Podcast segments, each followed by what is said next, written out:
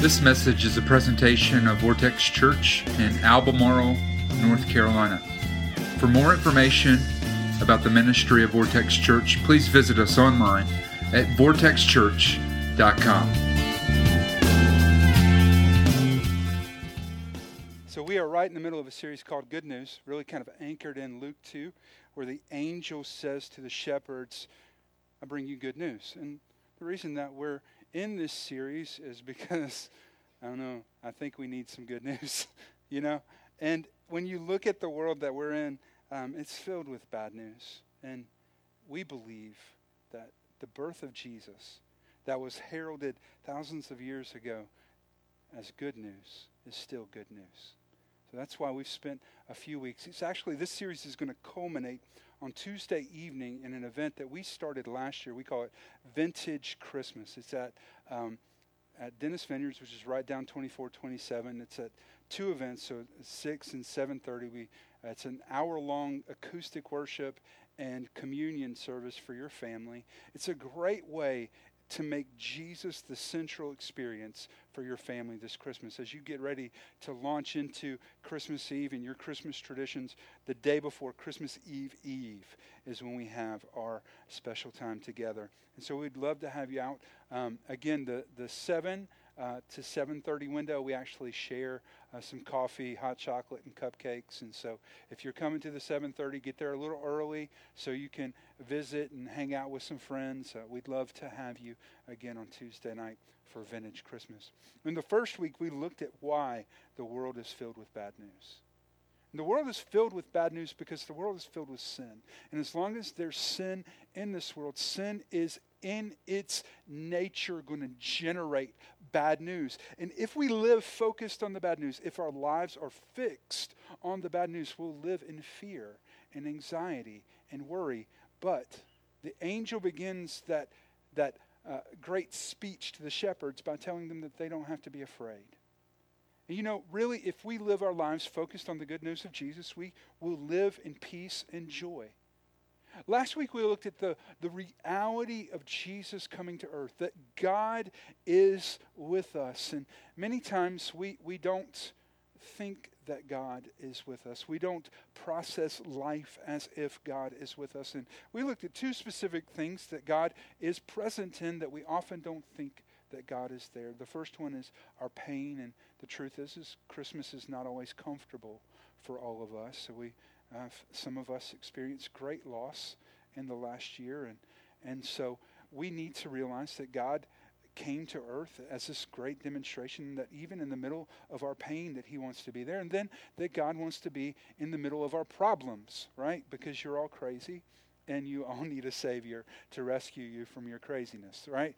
And so this week we're going to continue uh, to look at the statement that the angel. So Jimmy read the whole passage, but I just want to go back and look at uh, two of the statements that were made in Luke 2. So follow with me in verse 10, beginning there. The angel said to them, the shepherds, Do not be afraid. I bring you good news that will cause great joy for all the people. Today, in the town of David, a Savior has been born to you. He is the Messiah, the Lord. Notice that the angel says, I bring you good news, and this good news will cause great joy. This good news will cause great joy. If there's some tension in those words that I want to spend a few minutes just kind of examining. All right. The, the tension really actually is that the first thing we need to understand is that the Bible promises joy.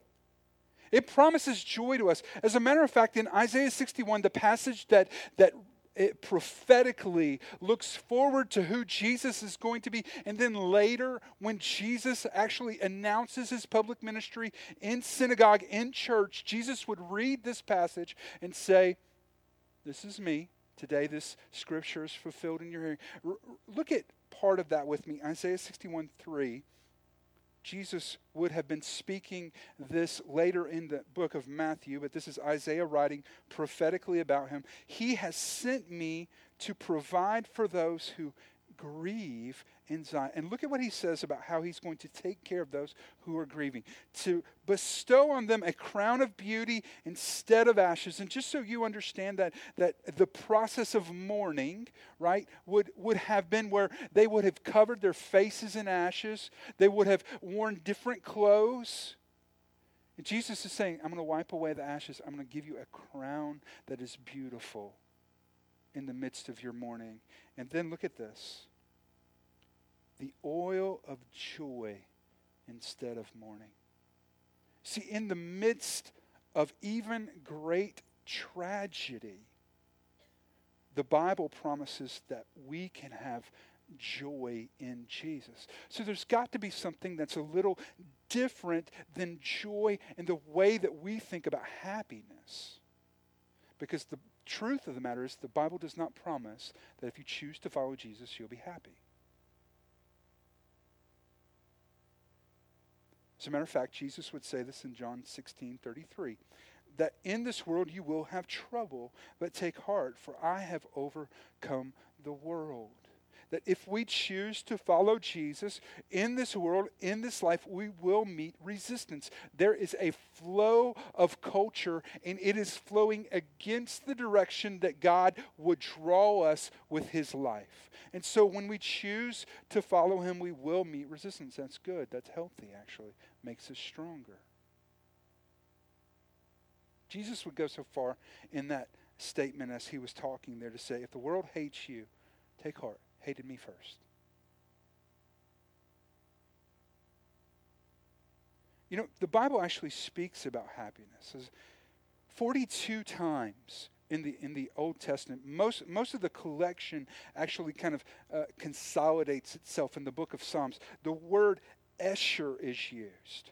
And, and only uh, about 18 out of those times, it's tra- that word, that Old Testament Hebrew word, is translated into happy. That's where you'll read, like, happy is the man who, right? And, and in the New Testament, again, um, 49 times the word Makarios is used. And, and only a few times, about six times, that word in the New Testament is translated into happy.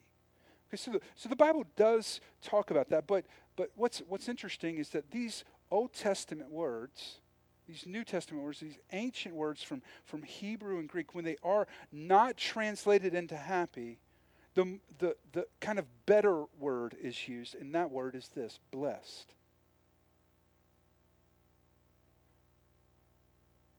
Whenever you read the word happy in Scripture, it, often really should be translated best. That's what it means. That's what the word itself in its original context means.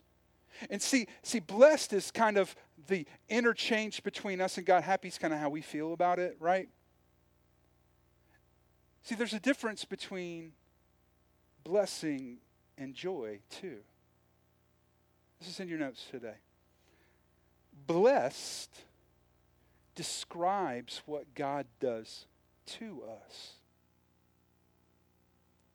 Blessed describes what God does to us. But joy describes what God does in us. You see, blessings, happiness, they are situational.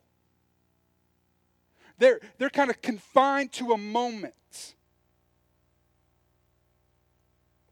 Joy is something that God does inside of us. Let me help you understand it in this way a, a blessing is what we receive, but joy is what we keep.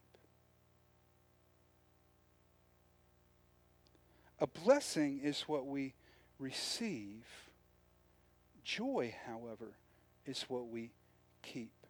I'm going to throw a, a statement up on the board, and I, I want to help connect these and try to help you understand why this is important for you this Christmas. See, the only way a blessing, something that God has done to us, can become our joy is if we're willing to let go of it. The only way a blessing, the thing that makes us happy on the outside that's situational, can become a joy, something that's inside and lasting, is when we're willing to let go of that thing. Because the blessings of God are not for you because He wants to, to shower, He wants you to just sit in a pool of blessings. See, God has blessed you so you can be a blessing. God has given to you so that you can be a giver. God has blessed you so that you can be a blessing. That, that truth permeates the entire Bible. That the message of God is that He would bless us, that He would kind of shower us with His blessings, but somehow on as those blessings are held, and, and think about this, as those blessings are held not, not with a clenched fist, but with an open hand, willing to be given away, God takes what He does in us and to us and shares it with the world that's lost and broken. In Zechariah chapter 8, God uh, through the prophet Zechariah is speaking to Israel. Now, Israel has, has lost its way. The, as a nation, as a group of people, they have started sinning and, and they have failed God. And, and in this great passage in, in Zechariah 8, God is restoring their relationship. He's coming back in and forgiving them and making them right again. And he says this in Zechariah 8 13. So I will save you, I will give to you, I will bless you, and you will be a blessing. What God does to you is not for you, it's what God wants to do through you. I'm going to say that again. What God does to you is not simply for you, it's what He wants to do through you. When I used to teach literature, one of the exercises we would do with our students is we would ask them, you know, hey, as we're reading a, a literary work, we would make them come up with the main idea right? That, that helps us understand that they kind of understood what we read and that it, it made sense. They kind of know what it's all about. And really here's what a main idea. A main idea is just a simple sentence that describes the work right? William wallace gave his life for the freedom of scotland right? That's the main idea of braveheart. Anybody love braveheart? Love that movie right? It's just a simple sentence. So what is a simple sentence? Start thinking about this. This is, this is what a simple sentence is. It's just an object and an action. William Wallace saved Scotland. Start thinking about that with the Bible. What's the main idea of the Bible? Who's, who's the object of the Bible? You know, sometimes we misread the Bible. And we think that we're the main object in the Bible, that we're the main character. We're not. We're not. I don't know if you figured that one out yet. All right? But we're not. The Bible is about God. But here's a question for you What's God doing in the Bible? What's God doing? As a matter of fact, that, that question's been postured a bunch. In a seminary class not too long ago, a professor that I know asked his students the same question. What's the one thing throughout the whole Bible that God is doing? And a bright young student raised his hand and said, I, I think God is loving us. Is remarkably incomplete. See, love might help us understand God's motivation, but it does not help us understand what God has done. Read this with me and think about what I just asked you. For God so loved the world that he gave his one and only Son. That whoever believes in him should not perish, but have eternal life. What is God doing in Scripture? from the very beginning until the end, God gives. You see, Christmas is a story about God giving to us. God not holding back from us, not laying low. God gave, and He gave generously to us. God gives. And He demonstrates to us a, a, a posture and a way of thinking about the stuff that we hold that is very different than we think about it. Because many of us have defined life and our quality of life by what we can acquire. But when you die, your life will be not measured by what you have, but by what you've given away. So read these words that come from Jesus in Acts 20. The Lord Jesus himself said, It's more blessed to give than to receive. Now, I told you what that word blessed could be translated into, right? Happy. Jesus said, if we will shift our thinking and stop thinking about what we get and start thinking about the blessings that we hold, how can we give them away? our lives will start to have something that the Bible calls joy. That's what the angel is pointing towards in Luke chapter 2. I bring you great news. This is good news that will be a joy for all people. That in, in the verb that's used there is that it will cause joy the good news will, will bring about joy. It, that, that as a byproduct of the good news, we'll have joy if we do like the shepherds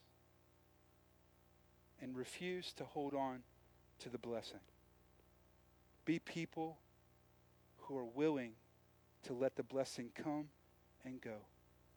Today, I want to point out three things that God has blessed us all with that He doesn't intend for us to hold with a closed fist. That if we'll all grab the fact that we can share these things, that we can be generous with these things, the world will be a better place and you will live with more joy. The first thing is that we need to understand at Christmas that God has given us a family. God has given us a family.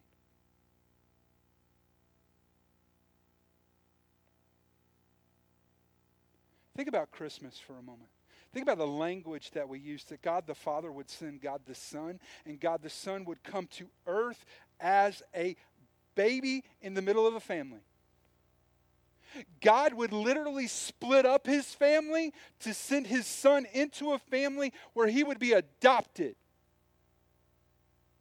so that we, who are lost and without a family, could find a family. Read what the Bible says in Romans 8. Romans 8, 15. So you have not received a spirit that makes you fearful slaves. Instead, you received God's spirit when he adopted you as his own children. You see, around here we use the term church family. We don't take that lightly. As a matter of fact, my kids have a lot more aunts and uncles than they um, really understand our aunts and uncles. All right? Because family is something that God chose to give away. And at this time of the year, we realize how important it is. That's why we huddle together with our families. But just like God, we need to be willing to hold our families with an open hand. Parents, let me just remind you your kids aren't yours. As much as you love them and as much as you care about them, Jesus loves them more. He cares about them more. His plans for them are better than your plans for them. Trust Jesus with your kids. Launch them out into the world and let God use them. See, we need to hold the blessing of family with an open hand. Sometimes that means letting folks come in. Sometimes, like with our kids, it's letting them go, be who God's called them to be. The second thing that God has given us is God has given us wealth. Now, I know many of y'all are sitting there thinking, what? You, Kevin, you, you know me, I'm not wealthy. I mean, if you, You've been to my house, right? You've seen what I drive. You, well, I'm not wealthy. Can are just statistically, Stanly County, the average median income in Stanly County is in the mid 30s for a household, around $35,000 a year for a family. All right, that's not a ton of money if you're around here. All right, but that's the median income in our area. If you go into a database, and I'll post this link on, on Facebook later on. If you go into a, a database and post $35,000 a year to try to figure out where that is as it ranks in the world. It's in the top 1% of the wealthiest people in the world.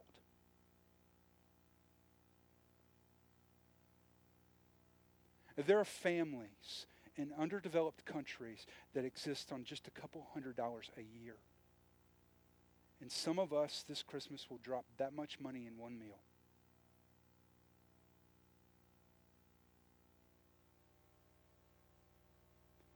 God has given you wealth. And let me just not make an appeal that has to do with our church. You guys are generous by God's grace. We, we have had a wonderful year. Let me let's, let's just talk about the body of Christ in general. If if people who love Jesus could understand that God blessed us so that we could be a blessing. God has given to us so that we could give. There would be no need for social programs. There would be no need for food stamps or because the church could take care of the poor and the needy just like the Bible tells us to. If God's people would give the way God wants them to. I love this moment in the Bible in Luke 19. There's a man who's been all about getting. His name was Zacchaeus, and apparently he was a wee little man. So as Jesus is coming into town, Zacchaeus climbs up a tree to see him, and Zac- Zacchaeus is spotted by Jesus, and Jesus says, I'm going to your house today, right? So Zacchaeus, we're going to pick up in that story in, in, in Luke 19, verse 6. Zacchaeus quickly climbed down and took Jesus to his house in great excitement and joy. And as Zacchaeus stood before the Lord, he said, I will give half of my wealth to the poor. Lord. And if I have cheated people, and he was a tax collector, all right, the way that tax collectors made bank back in that day was if somebody owed 25, they would say you owed 35, and they would skim that 10 off the top. So he says to Jesus, and if I have cheated people on their taxes, and he had, I will give them back four times as much. Think about that moment. What a radical shift to experience in the heart of a man. That he would go from being someone who his whole life is defined by getting to when he comes face to face with our Savior who was homeless who had very little material possessions but carried all the authority and power that the world could hold, he realized how pointless his money was. And he said, I'll give half of it away. It doesn't matter. And literally, the word that's used means half of everything I own. So that means half of my, my entire estate, I'm going to give it away. See, when we choose to look at the financial resources that God has blessed us with as a blessing to bless, as a gift that we can give, we move from stress to peace. We move to a point where there is joy. Because what does the Bible say about givers? That God loves a cheerful giver, a joyous giver, because when we let the blessing become a blessing for someone else, somehow God does something inside of us. And the last thing that I want you to see that God has given us is God has given us His Son. God has given us His Son. And for every one of us in this room, every single one, there is something that's in your life that you have said this. I know God doesn't want me to give this. And it comes out in things like this. You know, I work hard all week. When it comes to Sunday, I know God wants me to enjoy my day. I know God, you know, surely God would never ask me to serve because He knows I need to rest on Sundays. Some of you might have said, you know, I, I know God sees my, my checkbook and I know that he, he knows things are tight. I can barely pay my bills. And I mean, certainly God would never ask me to give. Not when things are this tight.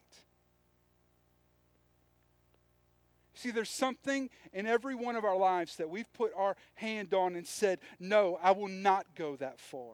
But you know what God did? He gave His one and only Son. His Son.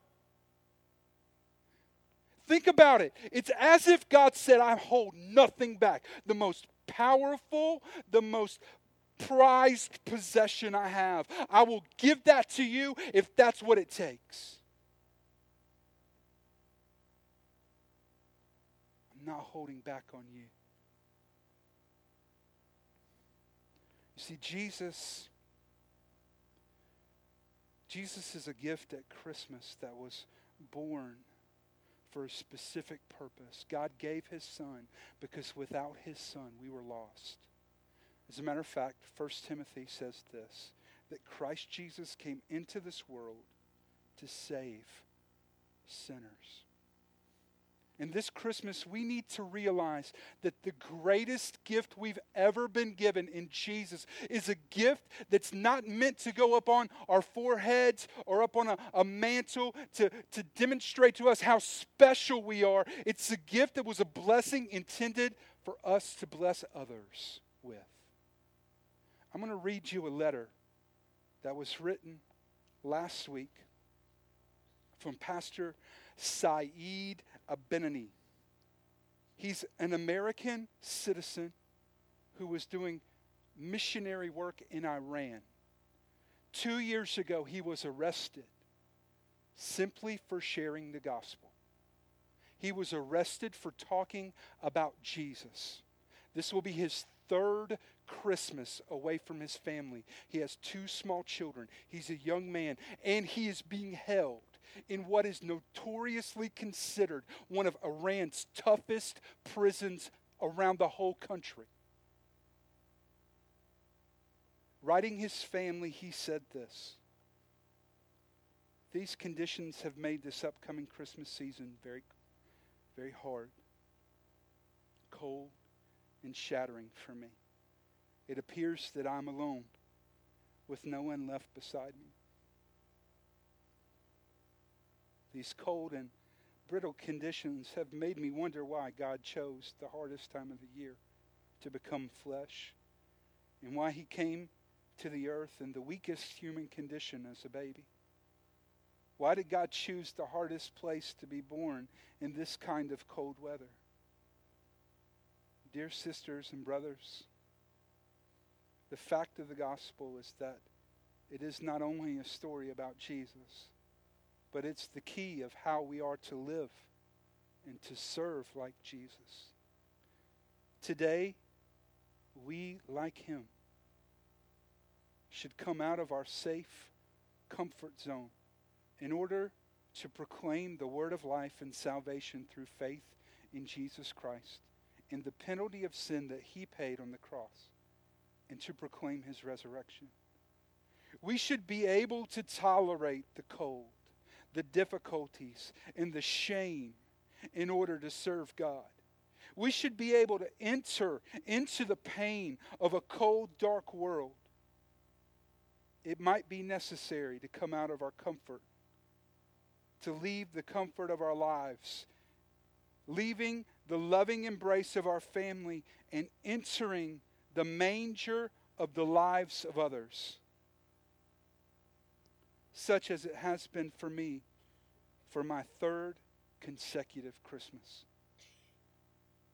It may be that we will be called fools and traitors and face many difficulties, but we should crucify our will and our wishes even more until the world hears and tastes the true meaning Christmas.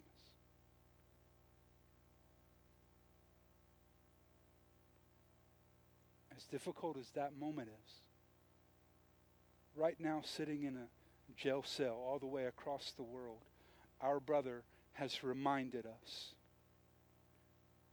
that no matter what the cost, God went through he was willing to sacrifice his son to come to earth so that he could die and carry the penalty of our sin. And at the same way, in the same kind of token, we need to be the kind of people who are willing to, as he said, go into the manger of the lives of others. To love them and invite them to experience Jesus. See, God gave. He gave his son. And he has given to all of us so richly and generously. When the angel says that this good news can cause great joy, the way it becomes our joy is when we do exactly what the shepherds did. We experience Jesus and we tell others about it. Let's pray. God, today, we thank you for our brother that's in prison right now. God, and we ask you to be a comfort with him, and we thank you for the reminder that he gives us today. God, that Christmas is about a God who was willing to come into our manger Christmas is about Jesus who came to our dirty lives to give himself up, to save us and rescue us from our failures. And if Christmas becomes anything other than that, we've missed it. Because God, you you're the giver. God, we get to receive. So with every head bowed, every eye closed, let me ask you this question this Christmas Do you need to receive the gift of God's Son? Do you need to receive the gift of God's Son? Maybe, maybe you've experienced a little bit of Jesus, but you've walked away from Him. Maybe for the first time in your life, you realize that you need Him, that you're in a mess you can't get yourself out of Him, that you've been infected by sin and you do not have the cure, but God does. We find that in Jesus Christ. If that's you, I'm not going to ask you to do anything else. But if you know today you need to receive the gift of Jesus, would you raise your hand right now? That's awesome. Anybody else? Anybody else in the room? I need Jesus today.